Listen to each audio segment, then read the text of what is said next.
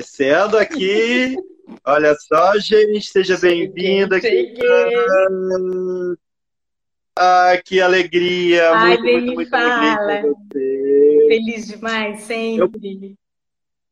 Eu, é, eu preciso uh, dizer para todo mundo que eu disse para que eu sei que eu ia me amostrar hoje. Primeiro que assim, é, apresentar aqui o Sam é apresentar alguém que eu admiro muito, é apresentar alguém que é formado em educação, psicologia, uma pessoa que tem uma trajetória incrível, uma pessoa que é uma grande escritora, é uma das dez maiores escritoras da ONU que está dando, gente, live para mim. Né? e eu queria dizer e me mostrar que essa é a primeira live da Kilsan por Instagram e justamente para o Instituto de Leitura Quindim. Obrigado, Kilsan, uma grande amiga, uma pessoa da qual eu eh, realmente é, tenho uma grande estima, aprendo muito. Uh, Kilsan, depois ela vai falar muitas coisas, né? Mas é, a, a Kilsan, Princesa da Noite, né? E abre espaço, olha só, ela tá. É, gente, o que é esse fundo dessa parede? O que é essa mulher esse amarelo, esse cabelo, esse colar. Olha só. Adoro. Toda se preparou. Ela, ela tá sempre assim, maravilhosa, diga-se de passagem, né? Mas aqui tá se preparando para estar aqui com a gente e a gente está muito, muito, muito feliz. Obrigado, que o Sam seja bem-vinda ao Quindim Entrevista. Poxa, estou aqui feliz da vida, eu que agradeço por esse convite e aí eu vou dizer a todos e a todas que estão aqui, estão chegando. Primeiro, boa noite a vocês, gratidão por vocês estarem aqui, chegando nessa live conosco. É a minha primeira live, então eu preciso registrar isso, mas também preciso dizer isso, já que Volney, o grande Volney disse que, que, que, que vai, que ia se mostrar, se amostrar, né? Foi isso? Então eu também vou, porque eu vou contar para vocês. Eu passei há umas faz três semanas, Volney, três semanas atrás, ah. que você entrou em contato comigo. Isso. Três semanas Isso. atrás, Volney entrou em contato comigo para fazer essa primeira live tá?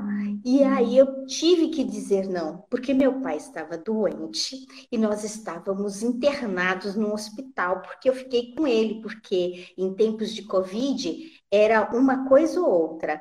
Ou eu é, me afastava dele sem poder visitá-lo, ou eu me internava com ele. Qual foi a minha opção? Me internar com meu pai, porque eu não ia deixar meu pai sozinho, 84 anos e tal. Então, eu tive que dizer não naquele primeiro momento para Volney, que fez esse convite para mim. Nem foi.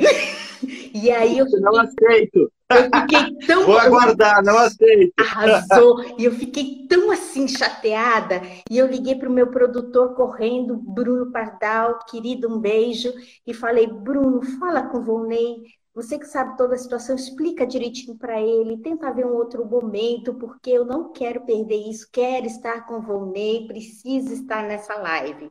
Então, deu tempo, o pai se recuperou, já está em casa, estamos há duas semanas em casa, bem, ele está se recuperando super bem. É, então, eu pude estar aqui. Hoje eu estou super feliz. É, porque o pai também está super feliz, então foi um dia lindo e estou aqui agora essa noite com vocês, feliz da vida. Gratidão, Volney, por você ter esperado, ter aceito depois, né? E estamos aqui. Vamos tentar Gratidão, fazer sim. uma noite, uma noite agradável, né? Uma horinha feliz aqui. Vamos. Gratidão sempre nossa, gratidão de toda a família Quindim, a gente te adora. Eu disse hoje para que o Sam, que o Sam não, eu tô sem os livros na mão, porque a biblioteca está fechada, né? A biblioteca do Instituto está fechada, eu não posso ir lá e, e, e, tudo. Então, assim, morrendo de vontade de estar aqui cheio dos livros e falando, mas a gente vai fazer isso. Eu disse, traz os seus livros que a gente vai fazer isso. E aqui, gente, é uma live, assim, reuniu dois Oxóssi, então vocês já viram que vai dar. O quero! o quero! O quero! E aí, a gente é para se divertir, é para, é pra, claro, trabalhar, discutir temáticas importantes, mas também é para ser feliz, né, Kilsan? É. Sempre. Sempre. Escolheu essa profissão para ser feliz. É isso. E já vou começar. A Celice está aí. Celice, cadê você? Dá um salve aí. Eu vou cantar aquela nossa música, aquela que você me ensinou.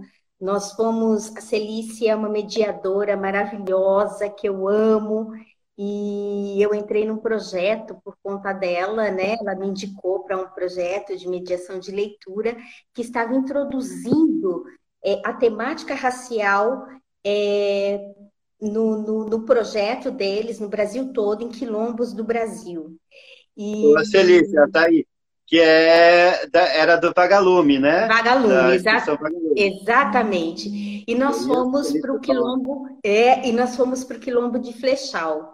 E lá, aquele quilombo foi uma experiência incrível, uma semana lá, com mediadores de leitura do Brasil inteiro, quilombolas, e a gente vendo, de fato, o que era a literatura negra ou literatura negro-brasileira, afro-brasileira, e depois a gente conversa sobre isso, uhum. é, sendo divulgada e espalhada entre quilombolas, entre pessoas negras.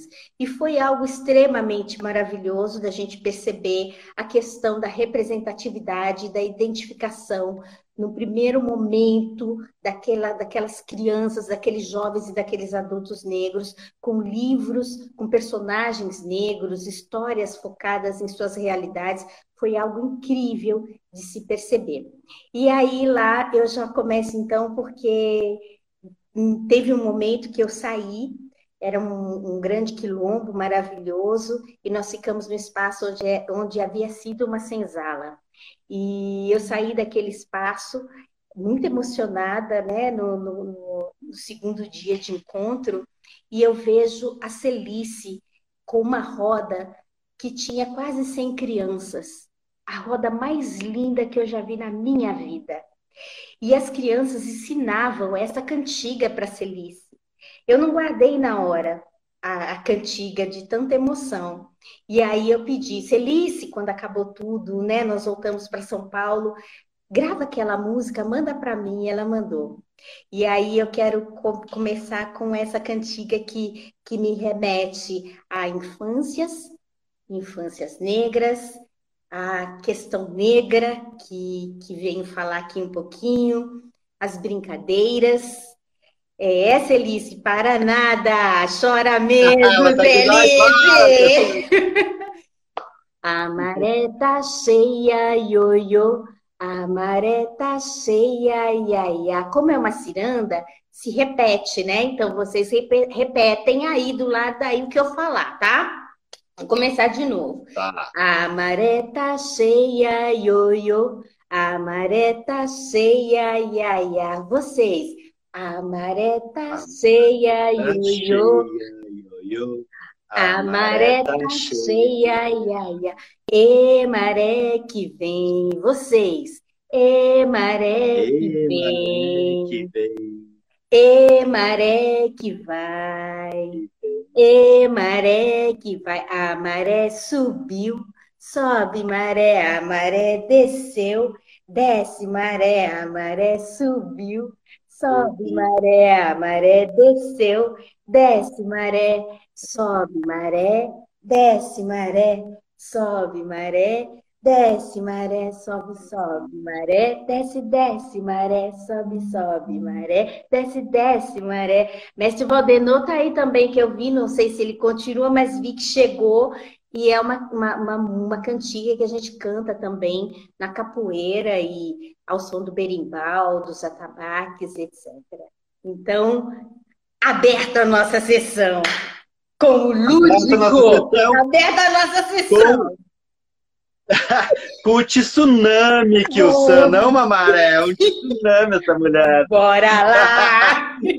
Adoro, essa mulher passa e arrasa, sempre. gente, a gente, é muito, a gente é muito assim, eu e Kilsan, quando a gente se encontra, então vai ser assim o tempo inteiro. Vai. Né, e, ainda, e ainda vou jogar uma bomba aqui que eu estou segurando, mas eu preciso falar também, não adianta. É, aí, o Messi Valdeno, estou aqui. É isso, Messi, salve! É. então, olha só, participei da LER ano passado, né, pessoal? E a LER, o Volney é um dos qual é. Como que é? Curadores. Curadores. Curador. Curadores. É um dos curadores da lei que acontece lá no Rio de Janeiro. Só para vocês terem a conclusão da história, eu saí da Ler ano passado, é, assim, nomeada a musa da Ler 2019. Verdade ou mentira, Volney? Verdade verdadeira e já está concorrendo a moça da Ler se a pandemia deixar 2020. já está convidadíssimo, já está concorrendo. E olha, é, só depende dessa pandemia. Só depende da pandemia. Bora lá, pandemia, vai embora. Saúde Bora é o que lá, a gente precisa. Embora. Vibrar saúde e muito amor. Isso. Querida, vamos Diga. lá. Bom, a gente não queria que você uh, falasse um pouco das suas obras, né? A gente tem uh, vários livros como Omobá, Histórias de Princesas, né, pela editora Masa, que faz um trabalho belíssimo, a Masa, um trabalho na questão da literatura Fantástico. negra, literatura afro-brasileira, africana, que depois a gente vai falar um pouco sobre essas questões. O Mundo do Black Power de Taiobá, né? De Taió, desculpa, de Taió, desculpa, pela Peirópolis, o mar que banha a ilha de Goré, também pela Peirópolis, isso, mostra os livros. Esse é o, o Mundo Black o Power. Mar, o Mundo e, Black Power. Mundo, o mar que banha a ilha de Goré. Isso. E tem mais um aí, tá não? O Black Power de Aquim. Vem logo aqui! Que é, que a gente vai falar que é novinho, né? Bem novinho, é, recente. Ele vai recente. falar. Queria que se falasse um pouquinho sobre a, as suas obras e essa construção das suas obras, no, no sentido assim, primeiro a gente sabe que tem por trás aí um grande um, um, um grande avô, tem por trás também toda uma, uma relação ancestral que se traz essas obras, de histórias que você ouvia, por exemplo, das princesas, né, que são princesas que existiram e que hoje representadas pelos orixás. Então, eu queria que você falasse um pouquinho de como foi construir essas obras, né, uh, para a gente entender um pouco mais, para quem ainda não conhece as obras, conhecer um pouquinho. Tá, então vamos lá. É... A minha questão com, com a literatura que eu tenho produzido, em primeiro lugar, eu preciso fazer uma menção. É, eu sou professora há mais de 30 anos, na verdade, né? E como professora, eu celebrei muito quando chegou, ou quando chegaram às minhas mãos, dois livros. Um era o da Sônia Rosa, O Menino Nito, que é de 94. Sim. É 94, Sônia? Me fala, 94 ou 95? Acho que é 94, e o outro da Heloísa Pires, Histórias da Preta. A emoção que eu senti em sala de aula, pegando aqueles livros com personagens negros e negras, representatividade negros e negras, é, crianças negras enquanto protagonistas das histórias, das histórias, é, com famílias dentro de um núcleo familiar. Isso era algo que a gente não, não tinha na literatura infantil. E, e isso veio através de, de obras como da Sônia Rosa e da Heloísa Pires, num primeiro momento, com personagens com autoestima elevada.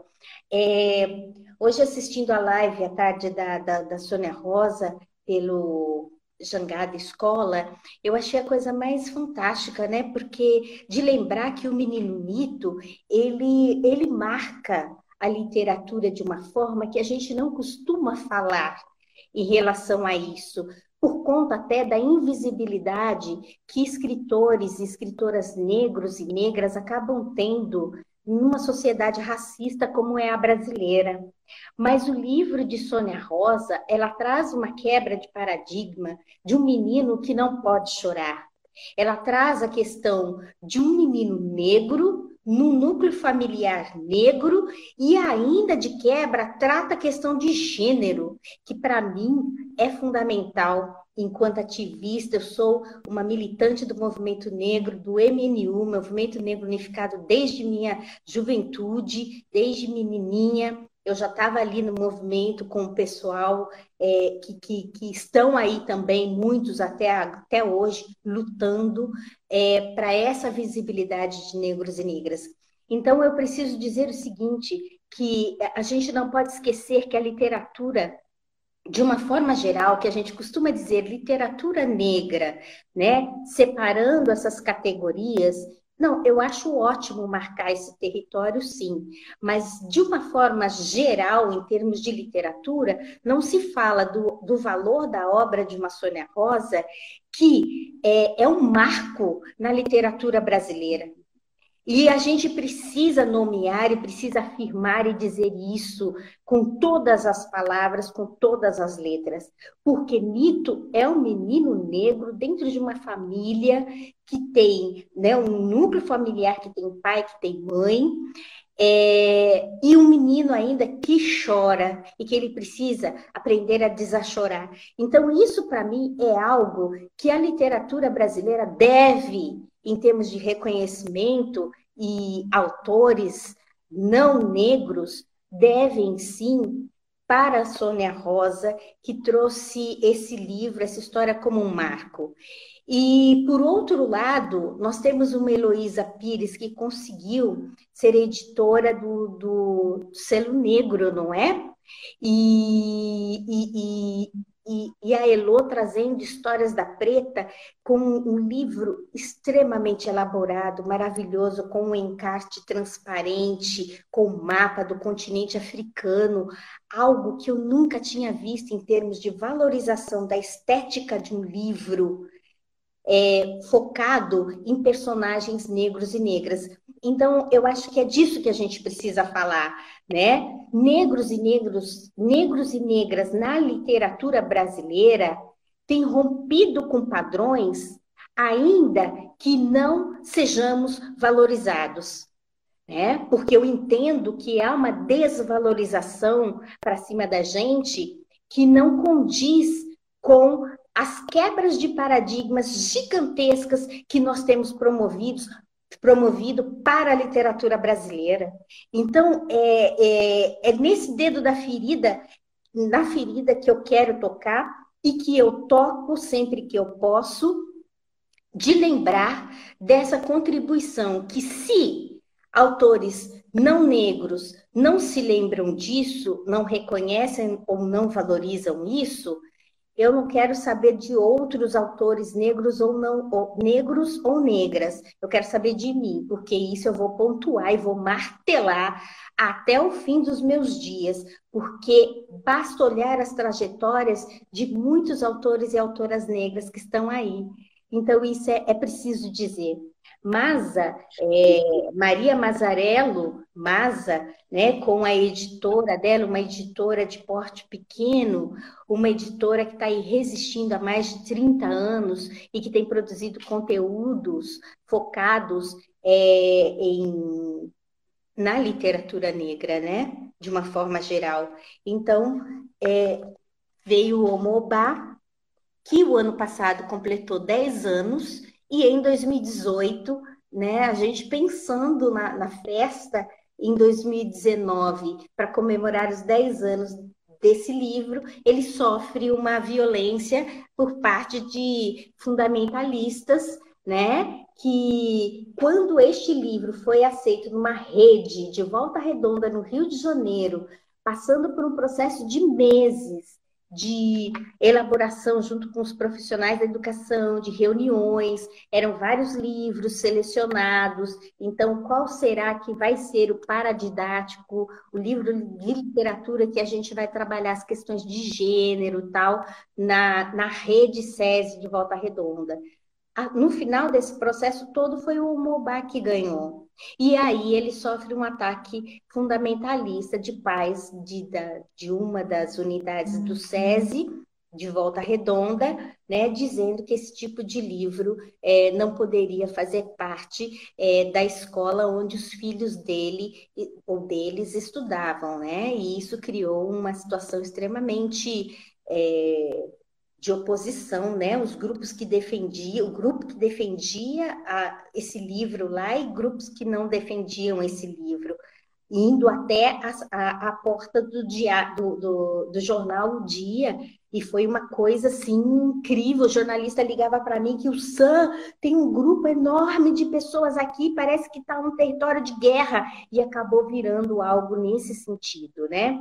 Bom, eu me choquei quando soube da história, principalmente porque é um livro que é, estava com nove anos de existência e as pessoas se comunicam muito comigo. Eu tenho cartas, eu tenho e-mails, eu tenho tudo assim, motiv é, é, é, é documentos, para mim são documentos para inúmeras teses, livre docência e etc, etc, em cima dessas cartas que pais, mães, madrinhas, padrinhos falam de processos de construção de identidade positiva, de se olhar, das crianças se olharem e dizerem: eu quero, eu sou Oxum, eu sou Iemanjá, eu pareço com ela, isso é representatividade, isso é algo fantástico, não é? Então, isso me doeu por saber é, a quantidade de pessoas que têm é, se beneficiado com, com esse livro.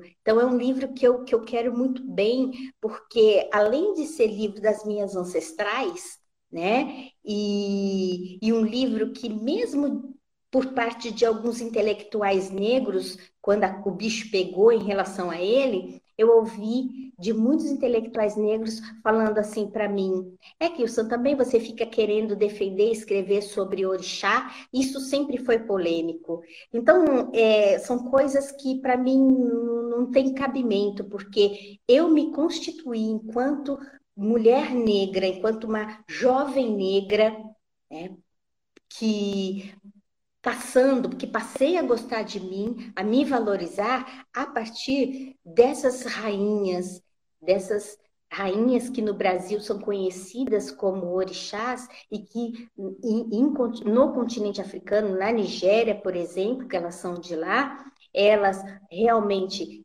é, existiram, são ancestrais, têm as suas, os, os, as suas moradas ainda preservadas, os espaços onde elas se transformaram em natureza estão preservados, estão ali. Então, são minhas ancestrais. Então, para mim, foi uma ofensa pessoal mesmo. Mas depois eu relaxei, porque só serviu para sair mais duas edições do livro, que, que já estava assim meio que indo devagarzinho nas vendas, e aí ele reacendeu e voltou com toda a energia aí. Então, é isso. E que, se você me permite, né, hoje em dia até, inclusive, assim, se, se, der uma polêmica, se censurar, até em relação a vendas é melhor. Mas eu queria falar sobre essa questão da, da, da mitologia mesmo, né, que o livro traz, dessas rainhas, mas, né, que porque a, a, no Brasil as escolas podem estudar qualquer uh, mitologia, seja a grega, principalmente né, a mitologia europeia, a grega que não tem nada a ver com conosco, né, mas não pode trabalhar a mitologia indígena, a mitologia afro, então, assim, uh, isso é muito dolorido mesmo. Isso é um atraso, é um atraso estrutural na educação, no nosso conhecimento como população, no nosso conhecimento como identidade, e que uh, não é que a gente não possa, ah, que legal que tem a mitologia nórdica, a mitologia uh, grega, mas a gente tem muita da nossa mitologia, das nossas divindades, do, né, e que precisa ser conhecida, precisa ser estudada, né? Então, isso é, um, é, realmente um. Depois a gente vai falar um pouco mais sobre isso, mas queria pontuar, né? É, cada um é, desses ancestrais, ele acaba sendo um corpo filosófico, né?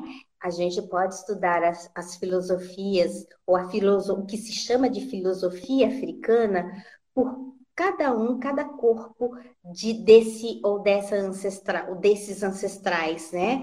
É, a Iemanjá, a gente pode pensar e olhar é, e pensar na filosofia Iemanjá, na filosofia Oxum, é, na filosofia Oxóssi, que nós somos, né, o Kearô, é, somos filhos. Então, é, os ensinamentos que eles trazem, que eles nos trazem, são ensinamentos que, para mim, são fundamentais para a reconstrução do país. É, enquanto o país não der conta de considerar outros saberes, e outros conhecimentos, outras filosofias, como ah, os povos indígenas têm trazido é, secularmente, como negros e negras descendentes de africanos têm é, mantido todas essas tradições vivas em nosso país, eu acho que vai ser muito difícil a gente conseguir é, algo verdadeiro com esse país, porque o nosso país ele está tão quebrado em termos de tudo, né? De dignidade, em termos de honestidade, em termos de valores pessoais próprios, que para mim só uma filosofia, a filosofia africana talvez é, traria algum respiro para a gente.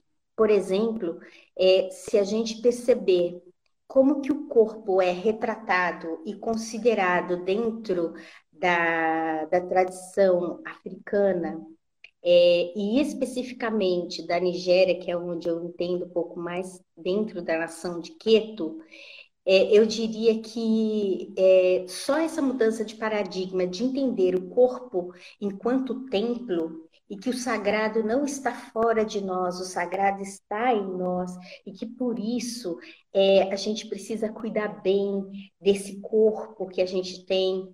E eu não digo cuidar é, em termos de graça, beleza, tão somente, mas é cuidar desse corpo, porque quando eu cuido de dentro, a verdade de dentro aparece fora. Então, isso é fundamental. E se eu entendo que o sagrado está dentro de mim, é uma outra relação que eu terei com o meu corpo, com, a, a com, com o tempo que eu vou dispensar a ele para ele descansar. É, ou para ele se envolver nas tensões da vida, porque é, essas tensões fazem parte da vida da gente, mas como que a gente vai lidar com cada uma delas? Então, é, é uma relação diferente. O corpo é o meu templo, o sagrado não está fora dele, ele, o sagrado está em mim. Então é preciso haver um mergulho para dar conta de compreender esse sagrado e fazer com que essa luz trans, transborde esse, esse invólucro, que é esse corpo, que é o nosso templo. Então, para mim, só essa mudança de paradigma, de compreensão de um corpo dentro de uma filosofia africana já traria enormes contribuições para a educação brasileira, não só para a educação brasileira, para a vida de forma geral, né? Corpo, uma filosofia, filosofia do corpo, compreender o corpo enquanto templo, enquanto sagrado. Então, para mim, isso é fundamental e que você traz isso tão bem, inclusive na obra O, o Mundo Black Power de Taió, né, dessa valorização do, do cabelo, dessa questão do, do da, da, pessoa se, se identificar e dizer, não, eu sou bonito, eu sou bonita, eu sou assim, isso é meu, isso é maravilhoso. Queria que você falasse um pouquinho sobre isso. Falo sim. É, gosto muito de uma passagem que eu trago nesse livro, que Taió vai para a escola, né? Taiózinha vai para a escola e lá ela recebe a violência das crianças, né? Então as crianças falam que o cabelo dela é ruim, né? E aí ela responde: "O meu cabelo é muito bom porque ele é fofo, lindo e cheiroso." Vocês estão com dor de cotovelo, dor de cotovelo, dor de cotovelo. Por que não podem carregar o mundo nos cabelos como eu posso. Isso para mim é fundamental. E aí eu entro num, num campo que é uma marca em tudo aquilo que eu produzo. O que eu tenho produzido, o que eu tenho no mercado, é, está longe de ser aquilo que eu tenho guardado em minhas gavetas, em meus cadernos, em, minhas, em minha casa né? Eu tenho só quatro livros, publicados, só quatro livros. E a minha forma de produção, ela é muito intensa. Eu escrevo demais. Eu sou uma pessoa que eu durmo mais ou menos quatro, três horas por noite. E, e eu produzo muito, eu crio muito. Mas eu, eu me coloco a serviço da minha ancestralidade. Quando a minha ancestralidade fala, tira aquele, é aquele que eu vou tirar. E aí eu entendo por que, que cada obra é tão certeira.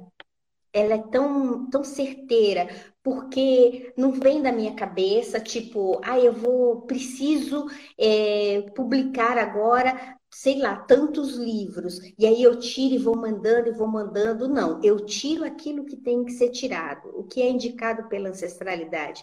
A ancestralidade marca e pauta a minha vida. Eu não posso deixar de falar isso também, né? É, então, uma marca que aparece em todos esses meus livros é exatamente, é, nas histórias né, que eu construo, é exatamente algo no sentido de que é, passa pela experiência do meu corpo. Eu sei o que é ser negro, sei o que é ser criança negra. Desde os meus 12 anos eu dou aula. Com 12 anos eu dava aula de baby class, de balé clássico, porque eu venho do balé clássico.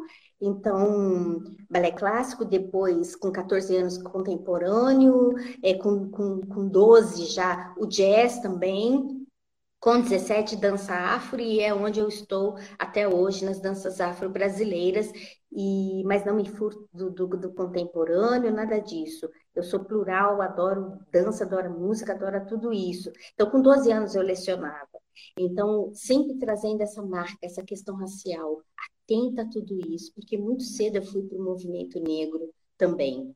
Então, uma marca é essa, é trazer o conflito racial que existe no país, é trazer esse conflito e, em cada história, dar essa solução, uma possibilidade, um caminho de resposta para a criança. Eu entendo a literatura como uma ferramenta de fortalecimento das identidades negras.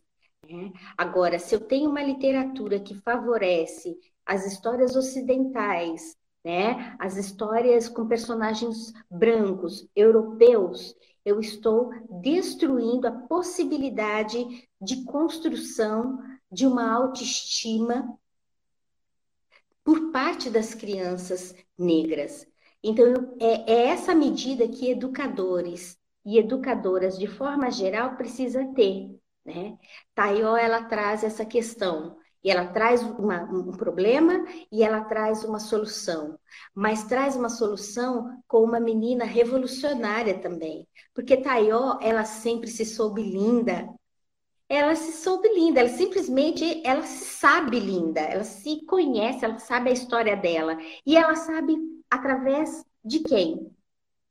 Porque ela se vê através do olhar da mãe uma mãe que se ama, que se valoriza, que, que está centrada na sua negritude, e a Tayo é igual. Então, ela não tem grandes questões com a questão racial.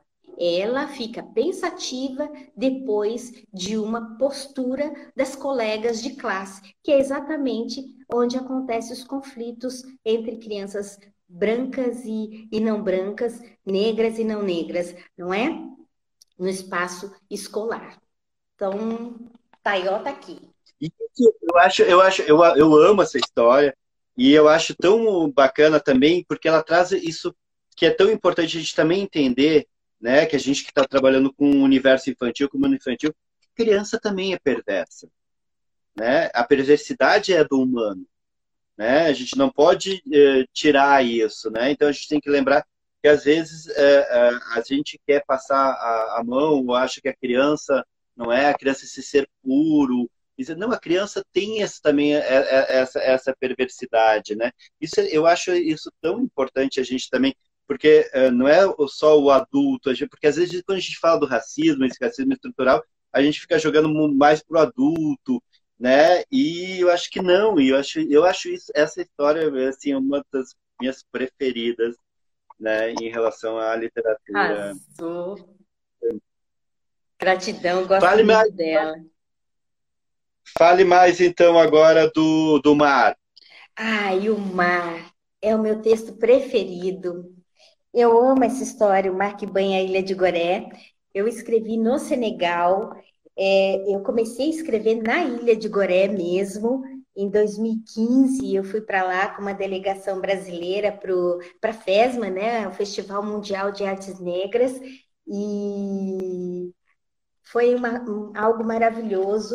E, por exemplo, eu cheguei com muita emoção quando eu desci da embarcação, né? É, saindo de Dakar e chegando à ilha de Goré.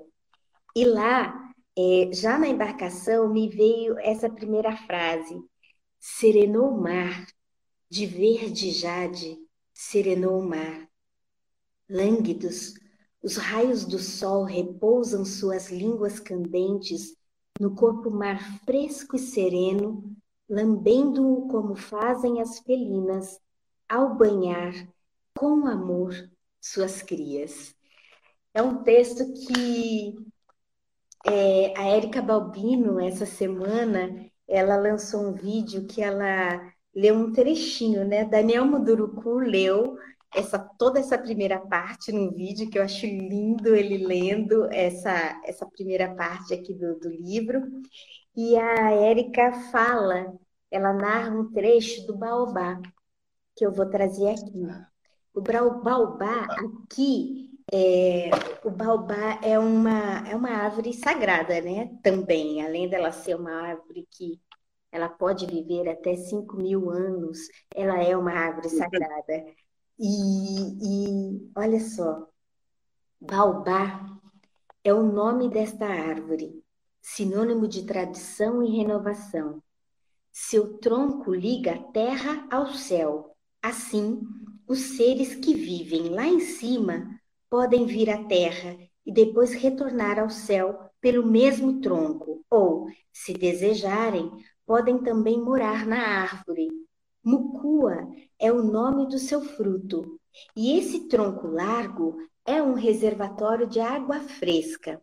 Sua flor carrega o mistério da própria árvore, porque ela desabrocha branca de um botão verde, depois fica creme, marrom e, por fim, violeta. A flor do baobá sente a brevidade da existência, porque vive por 24 horas. Depois, morre. Mas que triste sina, declara a menina. Não se entristeça, diz Late. Tudo nesta vida dura o tempo exato e, no caso do baobá, ele vive quase para sempre. Dizem que até cinco mil anos. E isso tudo para proteger e servir de morada a sua flor.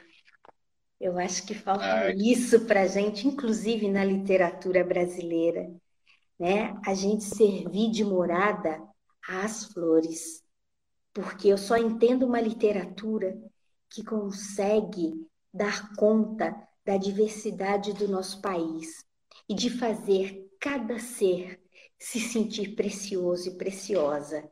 É... Portanto, se, para mim, as crianças negras tinham pouca representatividade em termos de conflitos étnicos e como solucioná-los, eu entendo que a literatura que eu tenho produzido e que eu entendo que é uma literatura que eu chamo de literatura negro-brasileira do encantamento, porque as crianças precisam, as crianças negras precisam se encantar ou se reencantarem para os seus próprios corpos, para sua autoestima, porque a criança negra conhece o racismo desde a mais tenra idade. É, eu acho que autores e autoras estariam dando uma contribuição ímpar para a educação brasileira. Então, eu me coloco assim, enquanto escritora, eu sirvo, eu me coloco à disposição, eu sirvo de morada às flores que são as infâncias.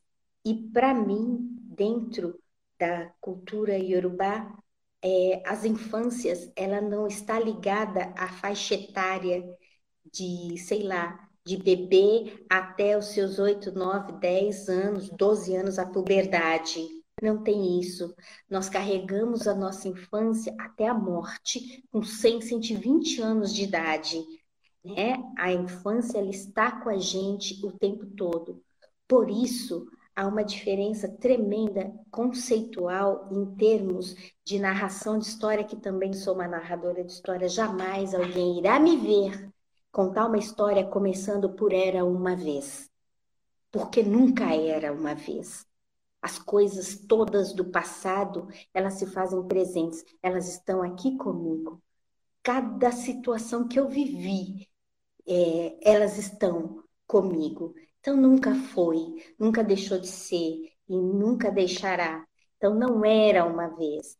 Há um, uma continuidade das coisas que a gente ou resolve bem ou não, mas não deixam de estar dentro da gente, com a gente. Elas estão com a gente por melhores resolvidas que as questões tenham sido.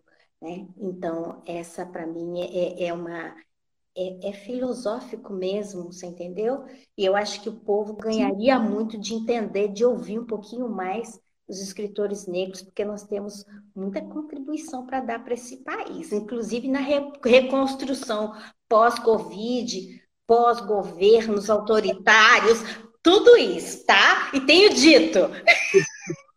E tenho dito, né, que, essa, que essa não é uma árvore brasileira, mas você é o nosso baobá brasileiro. Ai, que, que responsabilidade, gratidão. Conte para nós um pouco desse último, recém-lançado livro. Então, ele saiu, olha, Gente, ele saiu, né? Saiu, está por aí, zanzando um pouquinho, mas ele não foi lançado, ele será lançado. E nós faremos um pré. A semana que vem, né? É, ia ser lançado na semana que o Sandy Oliveira, que seria dia de 24 a 27 de março. E aí, pandemia, não foi possível. E nós faremos um pré-lançamento em maio, né, online. Então aguardem notícias que nós colocaremos, divulgaremos a data. Esse livro ele é muito querido porque eu tenho essa história é, de sete para oito anos, né, guardada porque eu esperava um homem negro escrever sobre essa história, que é a questão do cabelo do menino negro. O menino negro, a menina negra está sempre exposta e discutindo as questões do cabelo crespo, dos blacks, dos impedimentos de professoras de usar os seus cabelos crespos, uhum. etc. Os meninos, ao longo da história, é, anularam essa discussão. Por quê? Porque passou muito tempo, os meninos passaram raspando o cabelo ou usando boné. Então, uma questão que uhum. não aparecia. É, eu fui passar uma temporada em num lugarzinho de Minas Gerais, um lugar bem pequenininho, para frente de Diamantina, e lá eu encontrei um menino que passava por um conflito, que era o, o conflito do cabelo, com o cabelo dele, né? Não se gostava e porque os colegas de classe zoavam com o cabelo dele e aquelas coisas que a gente já sabe, cabelo duro, ruim, etc, etc, etc e ele cobria esse, esse cabelo com o boné dele. Então, ele vivia com o cabelo xoxado com o boné. E a partir daí, eu falei: vou escrever uma história para esse menino, para ele superar essas questões. E aí, tá aqui. Guardei, escrevi, guardei. Participei de um edital com ele, é, de curta-metragem, porque meu sonho é transformar aqui em, em curta-metragem. E ele ficou entre os dez mas é, depois eles acharam que o valor, pessoal que eu me juntei do cinema, é, foi um valor exorbitante até para mim, eu me choquei com aquilo e, e ele não foi aceito realmente por conta do valor, ok? Então, tá aqui. Em um momento, algum momento vai sair esse curta-metragem do Akin. E o Akin tem um prefácio, tem uma orelha, na verdade, de uma pessoa que eu amo, uma irmã querida, que é a Penélope Martins. Penélope fez a orelha, uma orelha que é assim maravilhosa, assim de um lugar de amor que a gente sente uma pela outra. e eu não poderia deixar de citar. E tem um prefácio de um amigo querido maravilhoso, que é o Emicida, que fez esse prefácio no lugar também de muito amor, de muito carinho, é, de muita, é, vamos dizer assim, é, como que eu vou dizer? Identificação, porque ele foi esse menino aqui no processo de se descobrir é, de se descobrir bonito, com o cabelo bonito, e de se valorizar e se reconhecer. E aqui o grande propulsor da história, é, que está junto com o protagonista, que é o, que é o Akin, é esse avô aqui, ó, que ele aparece né, na ilustração de Rodrigo Andrade, que eu não posso esquecer de falar dele, porque Rodrigo foi fantástico, foi maravilhoso nesse processo todo de elaboração é, dessas ilustrações. E, e esse avô que representa a ancestralidade, né? Uma ancestralidade que nos levanta, que nos coloca para frente, que, que, que mostra, que nos ensina tantos valores. É um livro da editora de cultura. Helena, querida, grande beijo para você, tá? Que recebeu a história do Akin e rapidamente mobilizou, porque o processo foi muito rápido. É, a, a Penélope fez a mediação. É, Helena disse queria tanto conhecer aqui o Sam, queria tanto aqui o Sam com o livro nessa editora. Aí a Penélope falou: Peraí, que eu vou falar já com ela. Pegou o zap, mandou um recadinho e foi. E aí, pronto, acho que de setembro a outubro do ano passado, tá esse livro aqui em março já pronto, todo maravilhoso, né? Então, eu só tenho a agradecer a editora de cultura, Miriam, querida, um beijo, Miriam Palha, gratidão por todo o carinho, por todo o trabalho desse copy que você fez com esse material. E é isso aí, pessoal. Aguardem. Vem logo aqui! Vem logo! Vem logo aqui! E falando em vem logo, a gente sabe que você tá. Eu vi que a Mel Brits entrou aqui. A Mel! Né, na Companhia das Letras. Salve, Mel! tá com novidades Companhia das Letras, né? Nossa, com Companhia das Letras eu estou cheinha de novidades, e são várias, coisa boa. Estamos trabalhando aí também, né? Eu assinei um contrato com a Companhia das Letras. Estou super feliz. É um material que ainda a gente é, não tem nome ainda, né? Mas é a partir das tirinhas da Taió eu acabo falando que é o mundo de Taió, porque eu, em algum momento é, o meu sonho é, era, era, ter uma empresa chamada Mundo de Taió, mas não é isso. Então, nós ainda vamos fazer uma minuta para colocar o título nesse material, que não tem, mas é focado uh, em direitos humanos e, e os ensinamentos de Taió dentro da questão racial. Né, esse, esse, esse primeiro lançamento com, com a Companhia das Letras. E foi um evento, esse momento da assinatura, eu preciso dizer que foi algo tão maravilhoso, tão fantástico, né? Porque de repente eu estava lá na Companhia das Letras, numa mesa com dez profissionais, é, duas pessoas da minha produção, fotógrafo da minha produção, e foi a coisa mais linda aquela reunião, onde discutimos ilustração, que eu quis manter a, ilustra a ilustradora, que é a Amora Moreira, lá do Rio de Janeiro, das tirinhas, né? Então, é, é, a Mora continua nesse material que vai chegar aí, e eu estou assim, nós estamos assim, preparando o lançamento online de Aquim e junto preparando todas as indicações que a equipe da Companhia das Letras fizeram, né, para para ajeitar direitinho as histórias que Taió é, conta nesse nova, nessa nova, nesse novo lançamento que talvez fique para o segundo semestre, algo nesse sentido. Então, eu estou muito feliz com tudo isso, porque é a possibilidade de uma, de uma forma de escrever e de enfrentamento que eu tenho, talvez pela experiência mesmo de ter vivido e de viver situações extremamente complexas em relação à, à temática racial, né? E, e fora a experiência de professora de 30 anos observando crianças, né?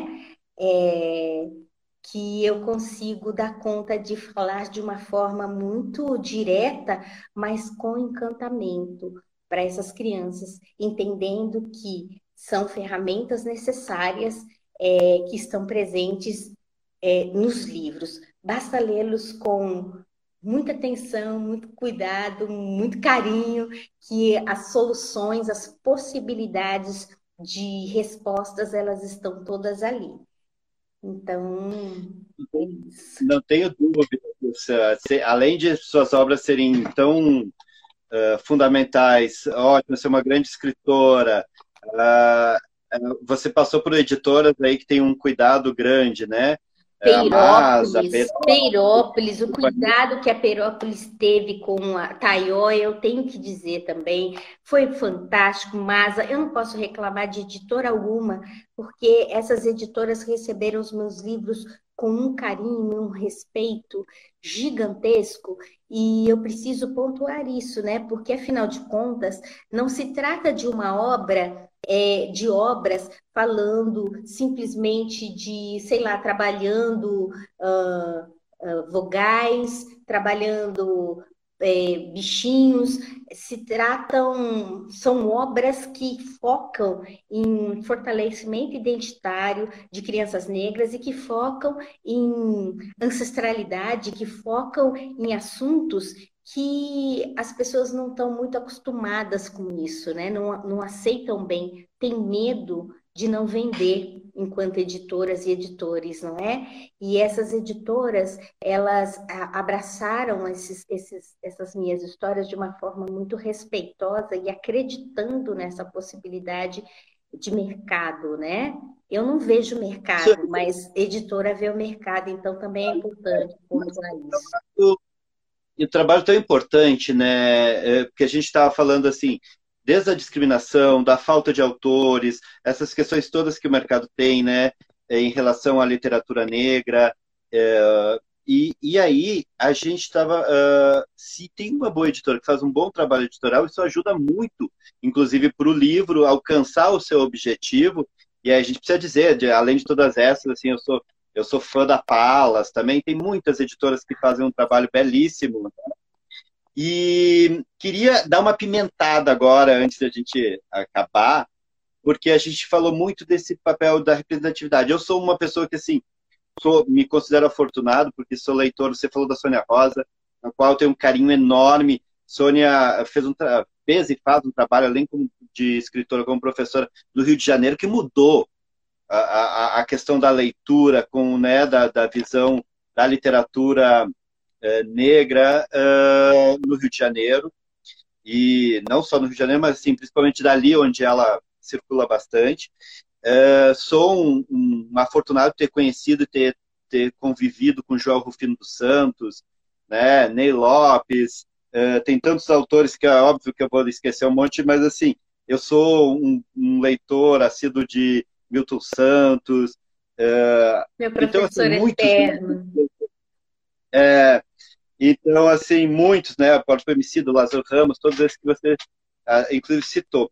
Mas eu queria falar uma coisa sobre esse espaço de representatividade do qual a gente eh, luta tanto para que tenha, e, e, a gente tem uma instituição, eu estive lá no Ministério da Cultura, muito próximo, fiquei muito próximo do que tinha a ver com a leitura e todas as coisas que tinham a ver com a leitura da instituição Palmares, né? Uma instituição que já teve o próprio João Rufino dos Santos como presidente.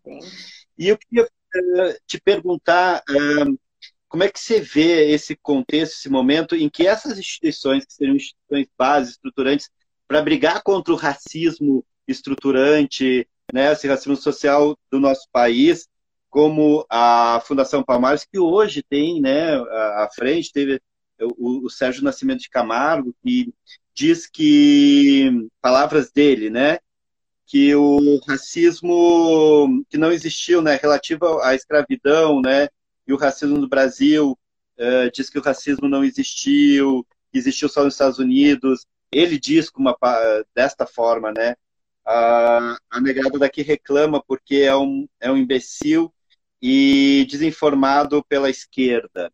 Como é que se vê esse espaço tão nobre, tão fundamental, como uma instituição que deveria estar, tá, estar tá nos ajudando, está uh, ocupado hoje tá, desse, dessa maneira, né? Essas instituições.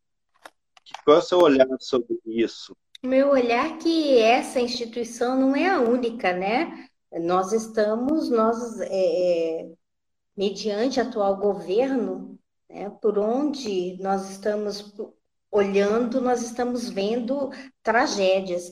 Eu diria e olharia por um outro ângulo. Eu diria o seguinte: é, tudo isso que nós estamos passando e vendo acontecer nas instituições de forma geral, é, preparando para lutar de uma outra forma. Eu estou assim fazendo minha lição de casa, eu estou afiadíssima. Quem, sabe, quem me conhece sabe que eu sou estrategista até o último fio do meu cabelo, né? Então, eu, eu penso o seguinte, tá, tá tudo assim ruim demais, ok? Não quero falar especificamente de um ou de outro, ok? É, pontuar que a produção de muitos, muitos autores negros aí, Elô, eu, Sônia Rosa, é, Oswaldo Faustino, é, Tom Farias, é, são obras para nos fortalecer, né? Tom Farias vem com biografias, né, de, de personalidades negras incríveis que nos mostram caminhos. A gente tem pouco hábito de ler biografias, né? Mas quando a gente olha e vai entendendo trajetórias de, de negros do século XVIII, negros do século XIX, negros do século XX, negros do século XXI, a gente vai conseguindo nos, é, nos fortalecer em termos de luta. Então, eu prefiro olhar nesse sentido. Tá tudo ruim, mas é um período que a gente é, está precisando e tendo tempo para nos reinventar. Então, eu estou me reinventando, eu estou afiando todas as minhas lanças. Né? Então, nós estamos tendo que pensar outras formas, outras estratégias para lançar um livro, por exemplo, online. Outras estratégias de nos mobilizar né, contra qualquer mal que esteja acontecendo por aí. Hashtag fique em casa. Nós estamos tendo oportunidades para tudo isso, não é? Então, então eu estou tendo oportunidade para pensar assim e estruturar que tipo de política, que tipo de governo, qual plano de governo ideal. Eu tenho um plano de governo construído no papel, inclusive, um plano de governo. Chegou aí um prefeito assim, ah, é, peraí, eu tenho um plano de governo aqui, dá uma olhadinha no meu plano de governo. Eu brinco com essas coisas, sabe? Mas são brincadeiras sérias. Então, o meu tempo, eu entendo, bom, eu sou do candomblé. Então, portanto, isso para mim é esse isolamento que as pessoas falam, isso não está sendo tortura nenhuma, tá? Porque eu estou acostumada com a reclusão. Então, nós do candomblé ficamos reclusos. E ficamos reclusos um mês e houve tempos que ficavam um ano reclusos, né? Eu fiquei na, na minha última função três meses reclusa. Então, só comendo natural, só deixando a pele linda, me fortalecendo, contato com os ancestrais, mitos, histórias sendo narradas para mim o tempo todo, comidinha na mão arrozinho básico, um franguinho básico, comidas todas claras, purificando esse corpo, muita água. É o que eu estou fazendo, eu estou entendendo essa nossa parada como reclusão. E eu estou mais em contato comigo, com a minha ancestralidade, é, com tudo aquilo que de altruísmo que, que, que possa existir por aí. o Instagram está dizendo que a gente 15 segundos para você dar Uau, tchau, gente. Tchau, pessoal. Amado, gratidão por esse convite. Foi tão lindo. Eu adoro bater papo contigo. Beijo para você. Beijo.